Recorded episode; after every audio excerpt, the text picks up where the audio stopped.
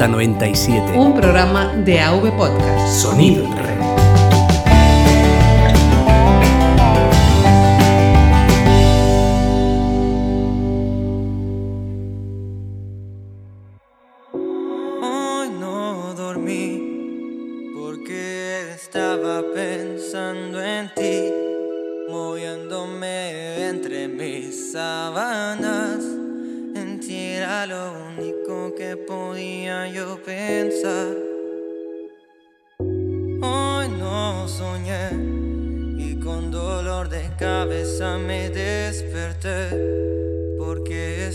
estabas.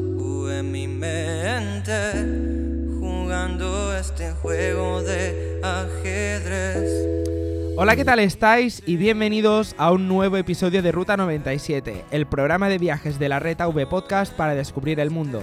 Como ya sabéis, yo soy Tony Mateo Barrón y en este nuevo programa, en esta nueva entrega, vamos a mudarnos hasta la ciudad de Panamá, donde reside un antiguo compañero de habitación, por qué no decirlo antes de todo, pero a día de hoy es más conocido como Kanji. Se llama Jean-Philippe Brauer, es, de, es, es panameño de origen alemán y actualmente está residiendo en la ciudad de Panamá donde tiene un grupo de música llamado Malaflore que sinceramente ah, yo lo escucho bastante, aunque de momento solo tengan dos singles, pero en un futuro van a ir sacando cosillas. Y estamos aquí en, un- en una nueva entrega de los episodios Talks para conocerle mejor, conocer mejor el trasfondo que hay detrás de su música y también, ¿por qué no?, conocer la ciudad de Panamá por si alguno de vosotros, queridos oyentes, quiere ir unos días, unas semanas o el tiempo que quiera de vacaciones ahí. Recordad que Ruta 97 se encuentra en Apple Podcast, Spotify eh, y todos los podcatchers que tengáis usando el feed, feedpress.me arroba ruta 97, perdón, feedpress.me barra ruta 97 y todos los perfiles de Twitter y redes sociales los vamos a dejar en las notas del programa. Así que nada, después de la introducción, que esta vez no es música sin copyright, sino que es eh, uno de los primeros singles que lanzó Malaflore, que se llama Insomnia, empezamos. Y ya no sé a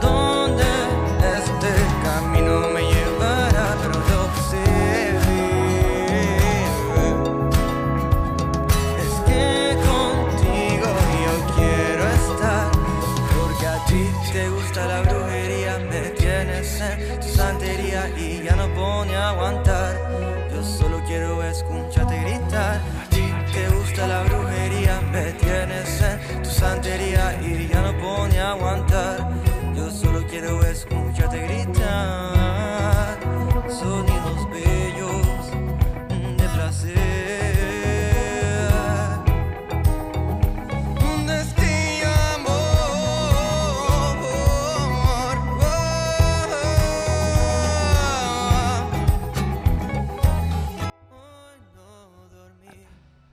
Bueno, buenos días, Jean-Philippe. Buenas tardes para mí, que en Panamá son seis horas de diferencia. ¿Qué tal estás? ¿Qué lo que es? ¿Qué lo que es, Tony? Como decimos aquí en Panamá. Ando, ando muy bien, ando muy feliz de, de tener la oportunidad de estar en tu podcast. Este, como dijiste, somos antiguos compañeros de cuarto, estuvimos viviendo juntos casi seis meses, ¿no? Casi seis meses. Sí, por seis ahí. meses. Sí, sí, Sí, sí, sí, seis sí. meses, sí. Fue, fueron unos meses bastante locos, recuerdo, tanto para ti como para mí. Éramos, Sí. dos recién llegados, éramos dos recién llegados a Barcelona y se nos fue un poco la pinza, pero bueno. Cuéntame, Jean-Philippe, antes de que, bueno, a pesar de la presentación que ya he hecho sobre ti, ¿podrías decir quién es Kanji en tu caso? Porque tu nombre artístico es Kanji, ¿verdad? Claro, o sea, mi nombre artístico es Kanji, mi nombre real es Jean-Philippe Brauer. Este, o sea, ¿quién soy yo como persona, como músico? Este, soy un artista, soy un artista que se encuentra siempre en un- una constante búsqueda de mejorar el arte y mejorar lo que yo soy como persona a través de mi arte al mismo tiempo. Este, yo considero mi arte como un crecimiento constante. Este, siempre va evolucionando, como yo voy evolucionando como persona. O sea, está Jean-Philippe Brauer, que es el estudiante de psicología, el papá de familia, este, el amigo o el friend, como decimos aquí. Está luego Kanji, que soy yo en el escenario, que al final somos la misma persona, ¿no? Y nos juntamos. Este, y con eso trato de dar lo mejor de mí siempre, este, haciendo un arte que la gente se pueda, se pueda proyectar a sí mismos con este arte, ¿no? Hacer un arte bien, bien real, hacer un arte bien sincero, bien de mi parte. Tú sabes que yo siempre he sido una persona bien sincera, bien, bien en, en la cara de la gente y no sé, eso es lo que yo trato de hacer, ¿no? Y es lo que me gusta hacer y es lo que yo disfruto y así me voy desenvolviendo yo en el mundo de la música, del arte y cualquier otro submundo o universo donde esté metido yo. Bueno, pues eso está bien, es una descripción muy interesante y para quien no te conozca, decir que doy fe de que eres una persona que vas muy directo a la cara y sobre todo te encanta el mundo del arte, porque ya cuando estabas en Barcelona, bueno, si quieres la anécdota de cómo nació la canción de, de Insomnia, luego la podemos contar.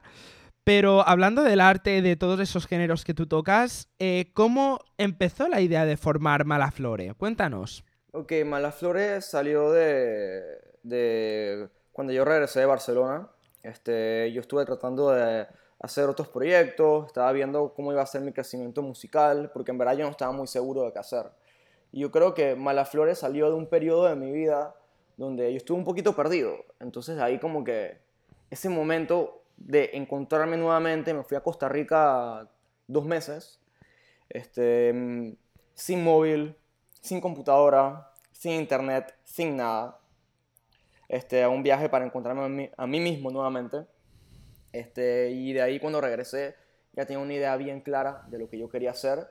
De ahí este, le chateé a Juan Carlos García, que es el bajista de mi banda, que teníamos que reunirnos nuevamente, teníamos que hacer música nuevamente, teníamos que empezar de nuevo, este, hacer algo nuevo, algo fresco, algo, algo diferente.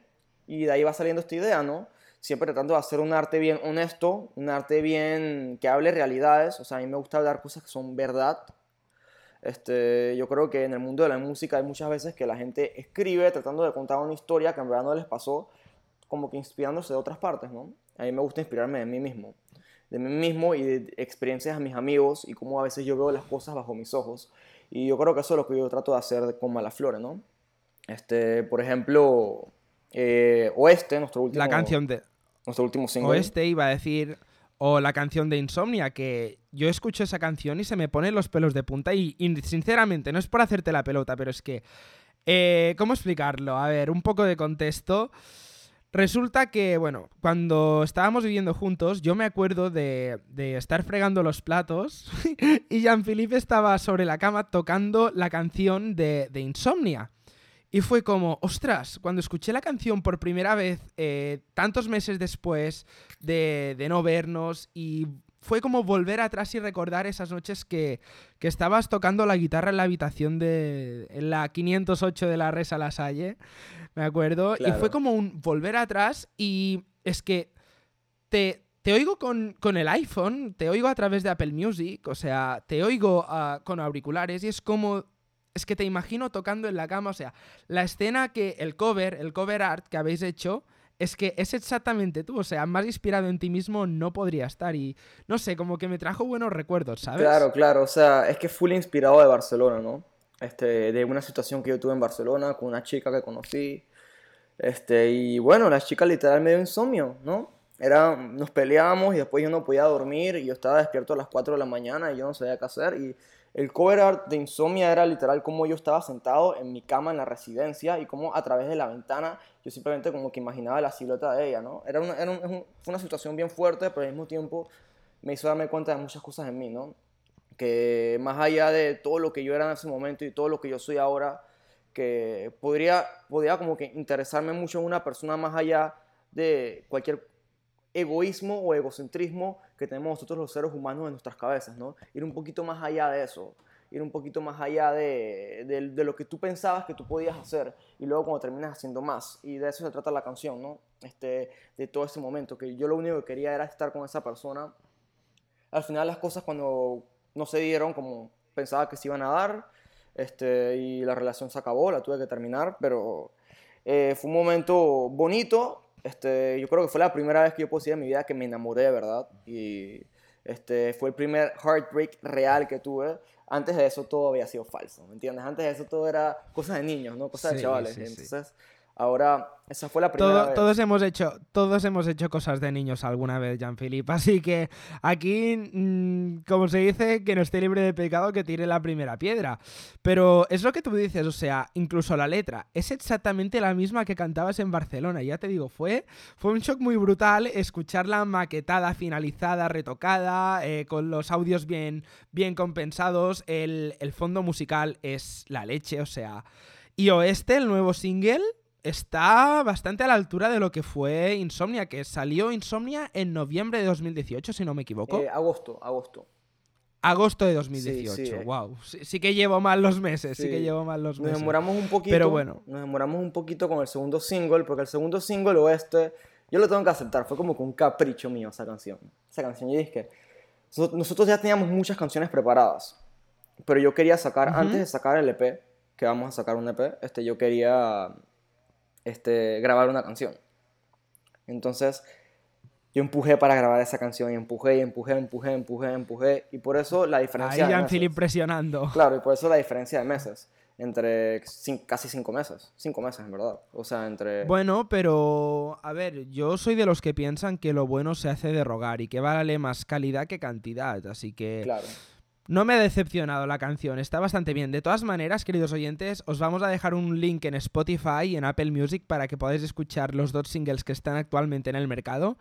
Y bueno, no sé si podemos decirlo aquí antes de que edite el audio, pero va a salir una canción eh, en breves que, que me trae buenos recuerdos de Barcelona que tú compusiste, ¿verdad? Claro, claro, claro. Sí, sí. Este. ¿Podemos, ¿Podemos desvelar el nombre? claro, aquí en claro que se puede, claro que se puede. No hay ningún problema. Pues Paseo del Mar es una canción que Jean-Philippe compuso estando en Barcelona y que cuando la tocó yo, yo me acuerdo que era un, un pesado diciéndole, vuélvela a tocar, vuélvela a tocar, porque insistía mucho con esta canción. No sé, ¿cuándo, ¿cuándo va a salir? Paseo del Mar, eso va para el futuro, ¿no? Eso va para el EP, actually. Tenemos una. Ah, amigo. Eh, nosotros agarramos Paseo del Mar y creo que la, la elevamos. O sea, si a ti te gustó Paseo del Mar hace casi dos años, cuando vivíamos juntos, yo creo que ahora que escuches Paseo del Mar, cómo la hemos mejorado, los arreglos, este, la psicodelia que le hemos puesto, o sea, te va, a, te va a molar mucho. O sea, la canción, la canción en verdad Tiene, tiene, tiene buena pinta, porque si ya sonaba bien haciendo tú el solo de la guitarra con, con tu voz a altas horas de la noche, va a sonar bien ahora. O sea, gracias, Tony. gracias. Sinceramente, no, nada, hombre. Lo que pasa es que, coño, con esta, con esta banda de Malaflores los inicios han sido un poco la situación surrealista que ambos vivimos en Barcelona. O sea, Claro. porque no te creas que yo me libre de ser normal el primer año, porque los dos tuvimos bastante cosa con cada uno con lo nuestro, así que, bueno, cosas que pasan. Claro, diríamos, cosas que ¿no? pasan, pero son experiencias, son experiencias para la vida, ¿no? O sea, yo como panameño, ir a Barcelona, este, cha, entonces es una experiencia que yo guardo mucho en mi corazón. Este, yo hice demasiados amigos que con- todavía me hablo. Este, shout out para, para Pau este, y para Víctor. este, panas todavía me he hecho mensajes de vez en cuando y tú sabes. este, Bueno, sin ir, sin ir más lejos, tú y yo nos hablamos por Instagram regularmente y eso que perdimos el contacto hace unos meses, pero lo que se dice, la, la vida son personas que van y vienen y nunca sabes cómo, cómo puedes acabar. No, claro, y a veces, el- a veces conoces gente este, que, con que no convives tanto tiempo, ¿no? Pero al final como que te vuelves muy amigo de ellos, ¿no? También Shadow para Xavi, el Xavi, el Xavi Pareras. Pero bueno, Xavi, Pareras, sí, sí, sí, sí. A veces lo veo aún por la salle, la verdad. Sí. qué buenos recuerdos, Bueno. qué buenos recuerdos. Sí, lo cierto es que sí. Pero bueno, ahora que hemos conocido mejor a Kanji, cuéntanos, eh, tema de logística de viajes, porque tú al ser músico has dicho que estuviste dos meses en Costa Rica, imagino que componiendo, Claro. llevarte al menos la guitarra eléctrica, que no sé si todavía la conservas, pero me gustaría verla en foto al menos algún día. Eh, ¿Cómo llevas el tema de los instrumentos en un avión? ¿Cómo transportas la indumentaria para poder grabar? Es decir, ¿me entiendes, no? Sí, claro. Yo soy bien cuidadoso con mis instrumentos cuando yo los llevo de viaje. O sea, hay mucha gente que se consigue un hard case o un, una maleta dura, no sé si se llama así en español, Sí, Este- una, especie de, una especie de maleta de estas para de las transportar. que son duras, ¿no? Este, que son como Sí. un plástico duro. Este, y mucha gente los tira por el, por el check-in, ¿no? para que vayan en la bodega del avión y yo en verdad no, no me atrevo a hacer eso. Yo las llevo siempre de equipaje de mano. Este, no importa qué tan pequeño sea el vuelo. Hay veces que los aviones si son muy, muy, muy pequeños, o sea, si son vuelos como de una hora, este, llevar una guitarra sí es un poquito más incómodo. Normalmente es bien cómodo llevar una guitarra contigo, lo único que da pereza es cargarla alrededor del aeropuerto, este, pero normal. Yo siempre también llevo un teclado MIDI conmigo, un MIDI, este, y llevo mi laptop, mi portátil, y con eso me pongo a hacer música en el vuelo, ¿no? Y cosas así. Bueno, cuando vas a otro país, es bien bonito poder inspirarte del- de, la escena donde tú estás, este, de lo que estás viendo, de las cosas que estás observando, de los sonidos que estás escuchando, de lo que estás viviendo también, este, y escribir algo nuevo, ¿no? Por, eh, por ejemplo, yo, yo tuve un viaje este, a visitar a un amigo y cuando lo visité yo terminé escribiendo una canción sobre ese viaje. Este, y Ah, mira. este, esa canción va en el EP. Este, no voy a decir el nombre, eso es para que lo escuchen dentro de unos, unos meses. Bueno, este- eh, se, queda, se queda bajo secreto de sumario, vamos a decir. Sí, sí. Y bueno, se trata sobre ese viaje, sobre una experiencia que tuve en ese viaje.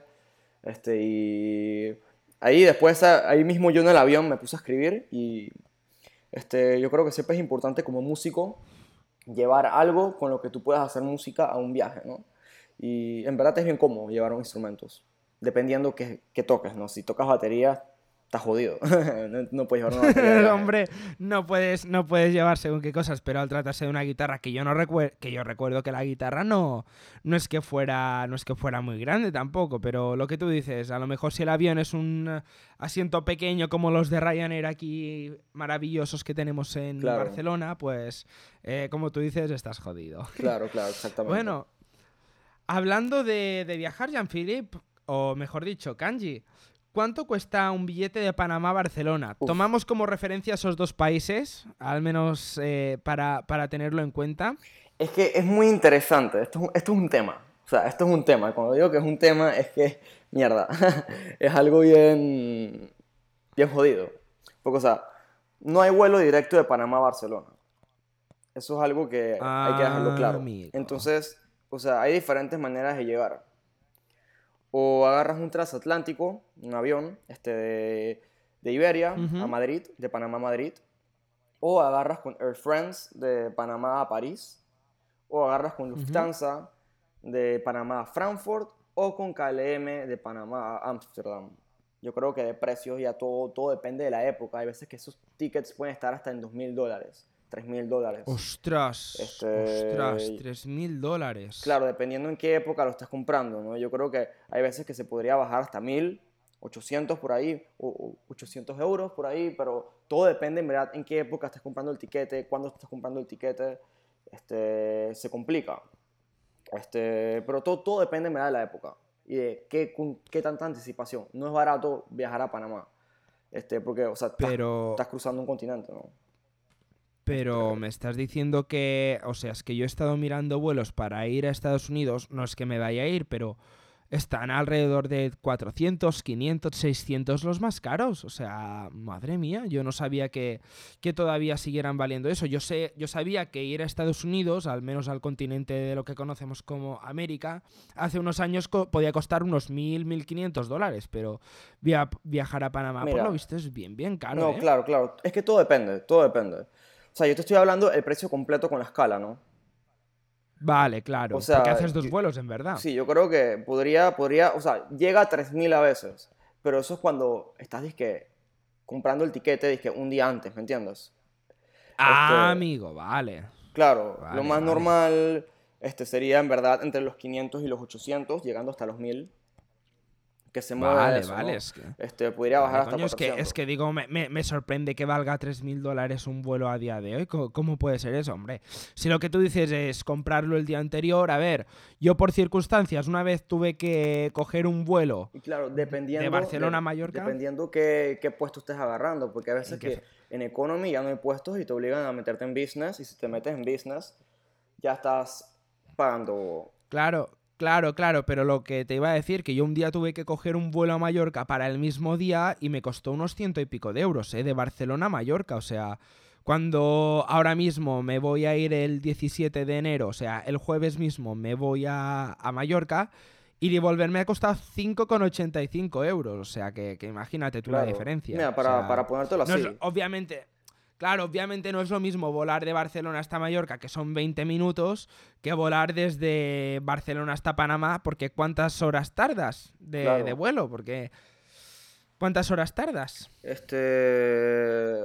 Depende, entre 10 a 12 horas. 10 a 12 horas. Sí. Wow. Y, y bueno, eh, ¿qué usas para distraerte en los vuelos? Aunque ya lo puedo intuir por el, por el tema de la música que dices, ¿no? ¿No? claro, o sea, en los vuelos, en los vuelos de Panamá a algún país en Europa, este, Ujú. por suerte, este, siempre, siempre hay demasiadas películas para ver. Porque tienes, Claro, tú tienes, tienes las tablets en el avión. claro, entonces tienes un montón de películas. Entonces ahí es donde vienen, hay dos estrategias que yo tengo. Este, Cuéntanos. de Panamá a Europa, los vuelos siempre salen a las horas de las noches. O sea, digamos 6 de la tarde, 7 de la noche. Entonces te toca a la hora de, de dormir en el avión. Entonces simplemente te duermes y ahí pierdes que 5 horas de vuelo, 6 horas de vuelo, ¿me entiendes? Durmiendo y cuando llegas, ya Ya. falta poquito, pones una película o te escuchas unos cuantos álbumes de, de cualquier artista y ya llegas rápido. Malaflore, por ejemplo. Malaflore Por cuando ejemplo, saqué claro, en, claro. en el álbum. Claro, claro que sí. Bueno, en los. Hablando de, entre, ha- hablando de entretenerse en aviones, yo hay un colega de Mallorca que, que entrevisté hace poco en el episodio número 12, para quien le interese, que me dijo que jugaba al Pokémon con el móvil dentro del avión. O sea, yo esperaba que, que Ah, me wow. dijera, no, yo, yo uso un libro, me pongo Netflix con el iPad. Me dice, no, coge el móvil con el Pokémon Esmeralda. Y me quedé, ah, pues nada. Y se ve que, que hizo mucha gracia. Por cierto, un saludo, Tony, que se llama Tony, el compañero al que entrevisté que me dijo eso de Pokémon. Y para acabar sobre las preguntas de viaje, eh, Kanji, ¿alguna aplicación que tengas o alguna página web o algún servicio que tengas para buscar vuelos baratos? Eh, mira, en verdad yo, yo no uso tantas aplicaciones, este, porque, o sea, cuando, cuando yo agarro un vuelo a Europa, normalmente mi papá tiene millas, entonces yo utilizo, Ah, amigo. claro, Las, mi- las millas de, de- de, eh, en, en Barcelona, en España, mejor dicho, hay una compañía que se llama Air Europa que, puedes acumular millas. Hombre, claro, tu padre, a ver, que, que entre tú y yo le conocemos, sabemos que viaja mucho por trabajo y tal. claro, Así claro. que en este caso es normal. Y entonces un vuelo que te puede costar 20, 20 dólares. Eh, no sé, todo depende en verdad, todo depende. Es que, o sea, por lo menos ahorita si vas a Madrid te va a costar 400, 500 dólares, pero eso podría subir, ¿no? Este, yo digo, cuando dije lo de 3000, por ejemplo, eh, es- o sea, eso es lo peor que yo he visto. Pero obviamente lo digo porque, cha, lo he visto, ¿me entiendes? Eh, de nada, me sale 3000 sí. dólares y te quedas y que, ¿qué es esto? ¿Me entiendes? Dices, sí, dices, como decís vosotros, qué chucha. ¿Qué, chucha está pasando, brother? Esta vaina está mal. Sí, sí, sí. Pero, Si bueno. no, es que 3.000 dólares, o sea, hay que tener mucho presupuesto. Yo, por ejemplo, en, el, en uno de los últimos episodios de Destino Utrecht, comenté que el vuelo me ha salido por 58 euros. Ah, Solo ida, obviamente, pero fac- facturando maleta de 20 kilos, maleta de equipaje de mano de Claro. 10 kilos y una bolsa pequeña. Dices, No. vale, está... Y Es un precio peor. económico. O sea, de, por lo menos de Panamá a Medellín te puede salir un boleto. Panamá-Medellín, que eso es un vuelo de una hora y media.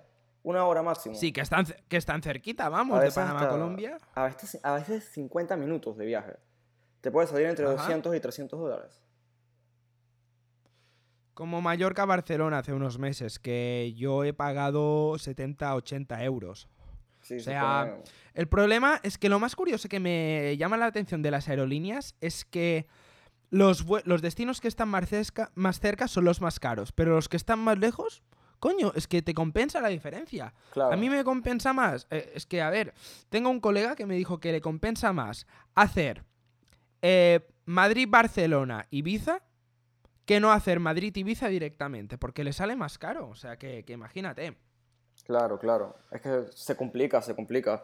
Y por lo menos, para ir a Barcelona, como ya te dije, siempre tienes que coger una escala. Entonces, eso en verdad este, te, te complica un poquito más el viaje, te sube un poquito más el precio del viaje, te sube las cantidades de horas que estás en el viaje, este, tiempo en aeropuerto, este, un poquito más estrés. Pero igual, o sea, me parece que es algo que vale la pena, porque en verdad Barcelona, para mí, para mí, yo que en verdad, yo nací en Alemania, o sea, yo he ido a muchas ciudades en Europa, yo he ido a muchas ciudades en América. Para mí Barcelona es mi ciudad favorita en todo el mundo. Yo amo y adoro Ah, Barcelona. mira. O sea, Esto está súper bien. A ver, yo sinceramente no he viajado tanto como tú y en breves me mudo a Utrecht. Pero ¿qué pasa? Claro. Yo me he quedado enamoradísimo de Barcelona. O sea, yo he estado en Madrid, que dicen que de Madrid al cielo hay un dicho que es muy popular aquí en España, pero yo como Barcelona en ningún sitio. ¿eh? Y eso que Mallorca tiene playas que son muy bonitas, tiene sus rinconcitos, pero yo como Barcelona ninguna otra, la verdad. Claro. Pero bueno, ahora estamos, eh, nos hemos trasladado en este programa hacia Panamá. Así que si nos puedes explicar un poquito de contexto de la ciudad para que, para empezar, yo y otros oyentes podamos descubrir más acerca de este paraíso, que si buscáis en Google Imágenes, madre mía, esto es tremendo. ¿Cómo os vais a quedar con las ganas de decir yo quiero ir ahí?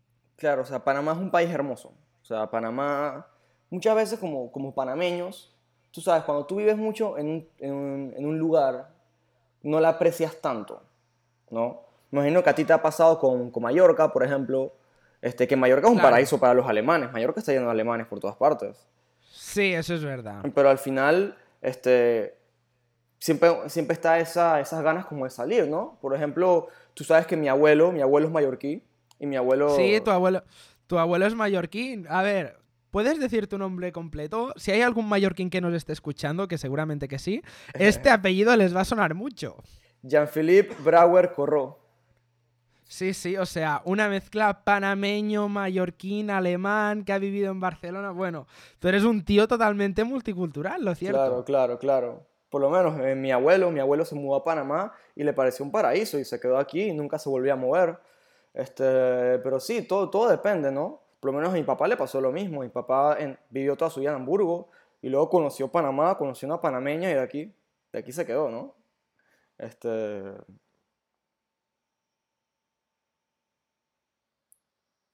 Tony, Tony, te, te- te he perdido, te he perdido.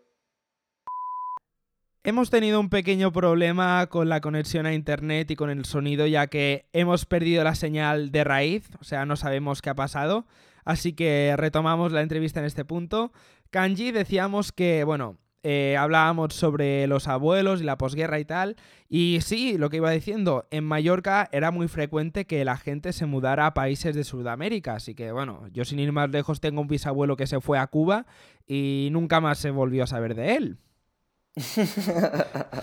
Se, marchó, se, se- marchó a Cuba y nunca más se volvió a saber nada de él. O por ejemplo, A Cuba, hermano. a- en a Cuba, sí, en Cuba, sí, sí, sí, se fue a Cuba. Bueno, Suena peligroso eso. bueno, más peligroso es que mi abuelo materno vivió en la plaza donde quemaron a Juana de Arco. Wow. E- Eso sí está fuerte. her- Sí, Hermano, sí, eso, sí, está bien, bien Mi, heavy. mi madre, eh, que es una enamorada de París, o sea, su abuelo, bueno, su padre, mi abuelo, eh, cuando, cuando acabó la guerra, se marchó a Francia con sus tíos y no volvió hasta Mallorca hasta los 12 años. Y mi madre me ha contado Wow. que su padre le dijo que, que sí, en plan, ah, no, sí, a, a dos metros de mi casa quemaron a Juana de Arco, como se decir, ah, mira, aquí han quemado a una persona y, y a tomar por culo. Y todo tranquilo, todo chilling. Todo tranquilo. Sí, mira, eh, ¿ves aquí, eh, en esa calle de ahí? Sí, ahí quemaron a Juana de Arco. O sea, cosas que dices cada día. Pero bueno, a ver, que se nos va la pinza, Janfi. Eh, ¿Cuál es la ah, hablábamos antes, antes de emplazar con todo esto de las épocas para viajar a Panamá. ¿Cuál crees que es la mejor época para visitar la ciudad? Ya. Ahorita mismo. Estos meses, bueno, que ahora... eh, Enero, febrero y marzo. Enero, febrero y marzo, porque claro, hay que tener en cuenta que ahí estáis en verano, ¿no? Claro, estamos en pleno verano, hace un sol hermoso y tienes que contar que Panamá es un país tropical, no es un país con playas. El- lo más Claro. bonito de Panamá es la naturaleza adentro del país, este, en los parques nacionales y cosas así, y las playas. O sea, las playas son hermosas, hay playas literal de películas, este, que son de arena blanca, aguas cristalinas transparentes, este, donde hay indígenas por ahí que te cazan una langosta y te comes una langosta ahí mismo en la playa y acampas. O sea, hay lugares muy, muy bonitos. Y ahorita mismo, enero, febrero y marzo, es cuando no está lloviendo, cuando hace sol, cuando se siente bien, no se siente tan húmedo, sino que es más caliente. ya no hay tanta humedad, porque Panamá es un país con una humedad gigante, o sea, una, una humedad anormal. Hombre, es que es un país, anormal, es un país que literalmente está rodeado de mares, como Mallorca, que también hay una humedad que es bestial. Pero una cosa, Janfi, eh, los inviernos en Panamá tienen pinta de ser muy duros, porque yo he visto en tu Instagram, que también lo vamos a dejar en la descripción, por si, por si queréis ver un poco más de la ciudad, que hay lluvias que son muy fuertes, ¿eh? Sí, pero esas lluvias que yo pongo en Instagram son que es más como que chucha, brother, que está lloviendo de nuevo. O sea, ¿me entiendes? Esas lluvias fuertes, fuertes, fuertes, fuertes, en verdad suceden a lo largo de- del año, porque son lluvias tropicales. Entonces, en verdad lo que para ustedes es una lluvia que en verdad les da miedo, que es disque, man, ¿qué está sucediendo? Para nosotros es que, wow, está lloviendo fuerte. O fin, ya, se acabó la, se acabó la discusión, ¿me entiendes? Es como, vale, está lloviendo otra vez el pan de cada día, ¿no? Claro, lo, un- lo que pensamos es en el tráfico, que mierda, se va a hacer un tráfico anormal y pensamos, que empezamos de una vez a pensar en qué calles se inundaron. que esta calle lo más probable se inundó, yo no voy a pasar por ahí. Esta calle lo más probable se inundó, yo no voy a pasar por ahí. Porque esas son las calles que se llenan de tráfico. Siempre hay un taxi por ahí que pasa una de esas calles y se quedó. Ostras, pero quedó. se quedó ahí como Bob Esponja en fondo de bikini. pero, Exactamente, pero se inundan las calles. O sea, a ver, lo cierto es que aquí en Barcelona, Kanji, a ver, cuando llueve sí que es verdad que la ciudad se colapsa. Aún no entiendo la razón de por qué, pero no me imaginaba que fueran lluvias tan heavy. O sea, porque y No, es que se y cosas las así. Es que Panamá tiene algunas calles que la construcción no fue muy bien planeada. Mm. Entonces estas calles este, llueve tanto que los alcantarillados este, no, no, no llegan a funcionar a su máximo trabajo y se tapan. Entonces el agua para de bajar por las alcantarillas y se queda el agua ahí y luego esa agua baja. Ostras. Pero, o sea, no es que se inunda, dice que, que hay gente ahogada por ahí, sino que, ya, la calle está inundada, no puedes pasar con el carro rápido o con el coche, como dicen ustedes en, España, porque tiras agua hacia los lados, le cae a las personas caminando, les cae a los otros carros, tu carro puede patinar, este, ¿me entiendes? Entonces es incómodo, hay gente con carros más bajos, más pequeños, que se pueden quedar ahí, ¿me entiendes? Les puede entrar agua a alguna pieza del carro, este, que esas son calles que se inundan. O sea, no es que es una inundación dizque, de miedo, sino que es una inundación como que, tipo, que te toca los huevos, ¿no? Como que... Sí, te toca dije- las narices, te toca la moral, como decimos. Sí, sí. Exactamente. Wow, pues eso no me lo esperaba. Sí que es cierto que fallos arquitectónicos en las ciudades hay por todas partes, pero nunca sabes por dónde, por dónde puede, puede ir la cosa. Claro, Kanji, se- una cosita. ¿Qué es lo más bonito, según tu punto de vista, para ir a visitar dentro de la ciudad de Panamá? Has, me- has mencionado las playas con aguas cristalinas, pero si nos puedes dar algún nombre de alguna zona en concreto para decir esto es indispensable, pues si nos lo puedes decir. claro, las playas esas no es en Ciudad de Panamá. Este, eso ya es afuera de la Ciudad de Panamá, lo que yo estoy mencionando. La Ciudad de Panamá es una ciudad bien pequeña. La provincia de Panamá es bien pequeña.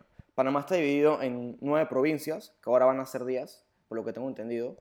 Entonces, este, después, en, en la, en la que se supone que es la nueva provincia, que se llama Panamá Oeste, que divide Panamá por una parte oeste, que es después del Puente de las Américas, que es un puente que cruza eh, lo, que, lo que es básicamente donde entran los, los barcos del canal, el canal de. Panamá. Este, yo te podría decir que lo más bonito para visitar en la ciudad de Panamá, ciudad, ciudad, ciudad, o sea, donde yo vivo, yo, yo podría decir que ir a hacer, este, ir a, a mirar los edificios, ir a mirar las construcciones, es algo que hay que hacer. Este, es algo que en verdad es bien bonito. Hay muy buenas, hay muy buenos diseños arquitectónicos aquí en Panamá para mirar. La arquitectura aquí de, de rascacielos tuvo un boom hace unos casi 13 años atrás.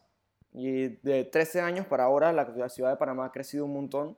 Este, mirar esas cosas, este, ir a los parques nacionales, ir a Ancón, este, ir a Parque Nacional Soberanía, lugares así, este, Camino de Cruces. Este, yo creo que Soberanía no está en la ciudad, pero tal vez me estoy equivocando, este, no, no estoy muy seguro.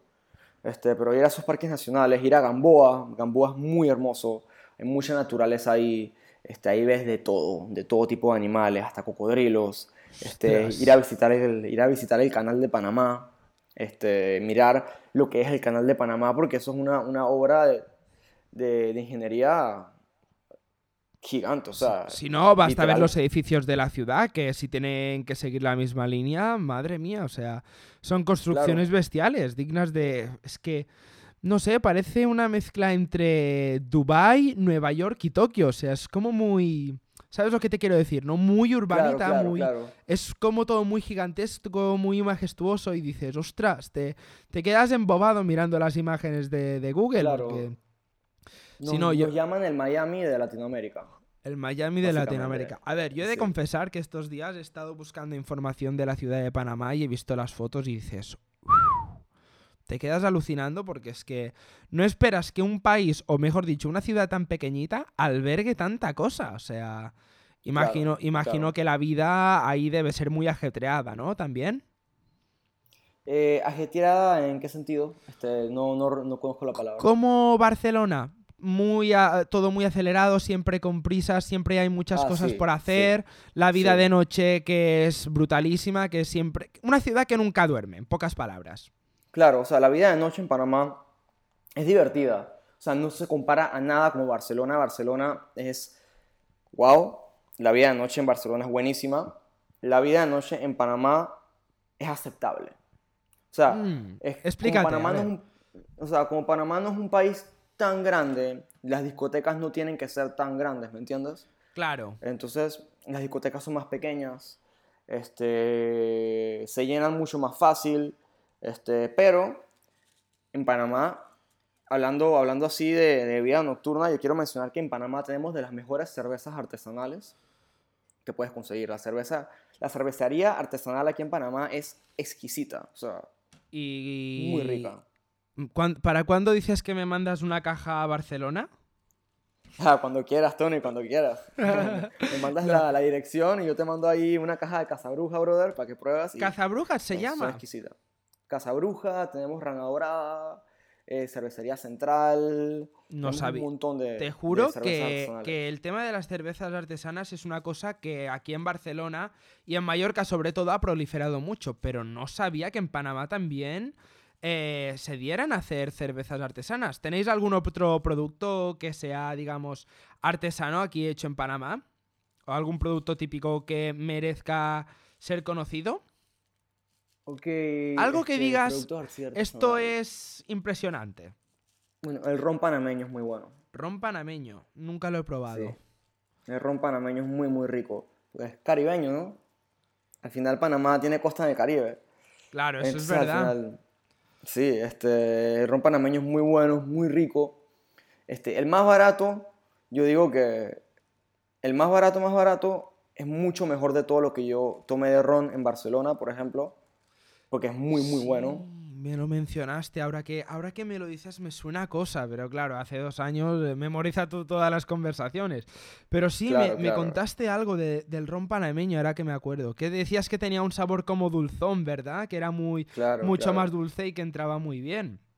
Claro, claro. Este, es que en Panamá se produce buen alcohol, este, buenas bebidas alcohólicas, y por eso el panameño le gusta la fiesta. Por, por ejemplo, en febrero, y bueno, e- este año es en marzo, vale la pena venir a Panamá para los carnavales. Los carnavales en- Panamá, uno la pasa muy rico, la pasa muy bien. No lo sabía. este, hace buen sol, eh, es buena fiesta, te tiran agua, este, uno la pasa muy bien en el, en- en el interior. En el interior. Este, claro. Es que, o sea, para nosotros el interior es como manejar a Sitges, ¿me entiendes? De Barcelona. Vale, Claro, O claro. sea, como Panamá es un país pequeño, tú manejas una hora y media y ya estás en la playa. O sea, todo tiene playa, pero estás, en, entre comillas, en la playa donde querías llegar. Este, Manejas tres horas este, y empiezas a llegar a, a los puntos de surf más grandes de Panamá. O sea, en Panamá hay demasiadas cosas. O sea, en la ciudad hay ciertas cosas, pero en el interior, San Blas. San Blas queda en una comarca indígena. Y San Blas es muy bonito. San Blas es donde te dije, playa, playa de arena blanca, aguas cristalinas, este, es una reserva, este, hay, hay indígenas, obviamente para entrar le tienes que pagar a los indígenas. Claro. Este, y uno la vive muy bonito ahí, o sea, San Blas es hermoso. Este San Blas, Santa Catalina, que es un centro de- de surf este, en, en Panamá, Mucha gente, mucha gente extranjera que viene a Panamá va específicamente a Santa Catalina o a Playa Venado, que son centros de surf aquí y donde uno come muy rico, la pasa muy rico, muy buenas vibras. Este, Bocas del Toro, Bocas Town es ese es el centro de la fiesta en Panamá, yo diría. Esa es la fiesta real. O sea, en, la capital es la fiesta como más capitalina, pero Bocas es una locura completa. O sea, ahí tú vas y la vives, vives tu vida desde al máximo y hay de todo. Hay desde playas con arena blanca y agua cristalina hasta puedes ir a playas de surf porque es un archipiélago. Hay Claro. diferentes islas. Claro, También claro. está el archipiélago de las Perlas, que eso está más pegado en la ciudad, que es hermoso también, mucha gente va a pescar por allá. Chiriquí, que es como que la parte diferente de Panamá, porque Chiriquí es como que cl- clima más templado, hace más frío. Está el único volcán en Panamá, que es el volcán Barú, que es un volcán inactivo que puedes escalar, que es una muy buena escalada. O sea, Ostras. Panamá se da mucho para lo que es el ecoturismo. Claro, claro. Y turismo de aventura, por lo que puedo intuir, ¿verdad? Porque con tantos Claro. recursos naturales esto es una fuente que no se agota nunca. Y ya para Claro. acabar, Kanji, la última pregunta. Cinco razones que crees que son indispensables para visitar ya no la ciudad de Panamá, sino el país entero. El país entero. Cinco razones. Wow. Este, bueno, primero que todo, es una experiencia única. Este, yo creo que cada vez que tú viajas a un país es una experiencia única. Porque, o sea, Centroamérica puede ser muy pequeño, pero Panamá no se parece en nada a Costa Rica. ¿Me entiendes? Sí, o sí. sea, al final, al final tal vez Costa Rica tenga más turismo, pero o sea, no se parece en nada. Las personas, como, no, como nos, nos manejamos, no nos parecemos en nada. Primero para vivir una experiencia única, que eso lo pongo para visitar cualquier país del mundo. Este, segundo que todo, vivir la perfecta combinación de poder estar en una ciudad que se siente de primer mundo y poder ir a una parte no tan desarrollada en la playa, no tan explotada, donde en verdad te sientes en la naturaleza. ¿me El contraste, diríamos, ¿no? Claro, porque Panamá no es un país de primer mundo, pero se ve de primer mundo, ¿me entiendes? Claro. Entonces tienes esos dos contrastes bien grandes entre las dos cosas. Este, eh, para ver cosas que nunca has visto, man. Porque, o sea, por lo menos hay una isla en Panamá que se llama la isla de Coiba. Eso queda cerca de Santa Catalina. Eso es una isla que antes era una cárcel. Wow. Cuando te llevaban a la isla de Coiba, tú estabas metido ahí y de ahí no salías, porque tú para salir de ahí tenías que pasar un arrecife donde podrían posiblemente haber o cocodrilos de agua salada o tiburones y mareas bien fuertes. Qué bien pinta la cosa, ¿no? Qué bien pinta. O sea. Quitando eso, se puede hacer snorkel muy pretty por ahí, o sea, los cocodrilos en verdad están más metidos en la isla y los tiburones están más metidos en el mar. En los arrecifes puedes estar bien tranquilo, está haciendo snorkel. Esa isla tiene más biodiversidad en aves de lo que tiene Canadá y Estados Unidos juntos. Ostras, pues sí que es mucha cosa, ¿no? Y eso que Estados Unidos y Canadá juntos son dos territorios muy, muy grandes en extensión. Claro, o sea, la isla de Coiba es un punto muy, muy importante. Este, o sea, y te diría más que no me vienen a la cabeza ahorita mismo, porque me parece que son zonas indispensables para pasar a rico, para, para huir del frío. Para huir del frío, vale, esa es buena, esa es Para buena. huir del frío. Esa es Y buena. para que conozcan, conozcan panameñas. Las panameñas son muy bonitas. Conocen una panameña ahí, ahí con, con su vaina latinoamericana y quién sabe, se quedan viviendo por acá. ¿Quién este, como sabe? le pasó a mi papá. ¿Quién sabe? ¿Quién sabe? ¿Quién sabe? Pues nada, Ya, a los Kanji. les va muy bien a los europeos aquí en Panamá. Da mucha risa. Madre mía. Pues nada, Kanji. Muchísimas gracias por haber aceptado la entrevista de Ruta 97. Ha sido todo un placer tenerte por aquí. Dale, gracias, Tony. Ha sido un placer poder participar en esto, hermano. Un abrazo. Nada, un abrazo a ti también y a vosotros queridos oyentes, emplazaros a escuchar los demás episodios de Ruta 97, dejad una reseña de 5 estrellas en Apple Podcast, un like en iVoox y no olvidéis suscribiros. Como he dicho al principio, todos los enlaces están en las notas del episodio y nada, nos escuchamos muy pronto en otro episodio, en otra entrevista, con otra aventura, otro país y otra historia a la que dar voz. Un abrazo.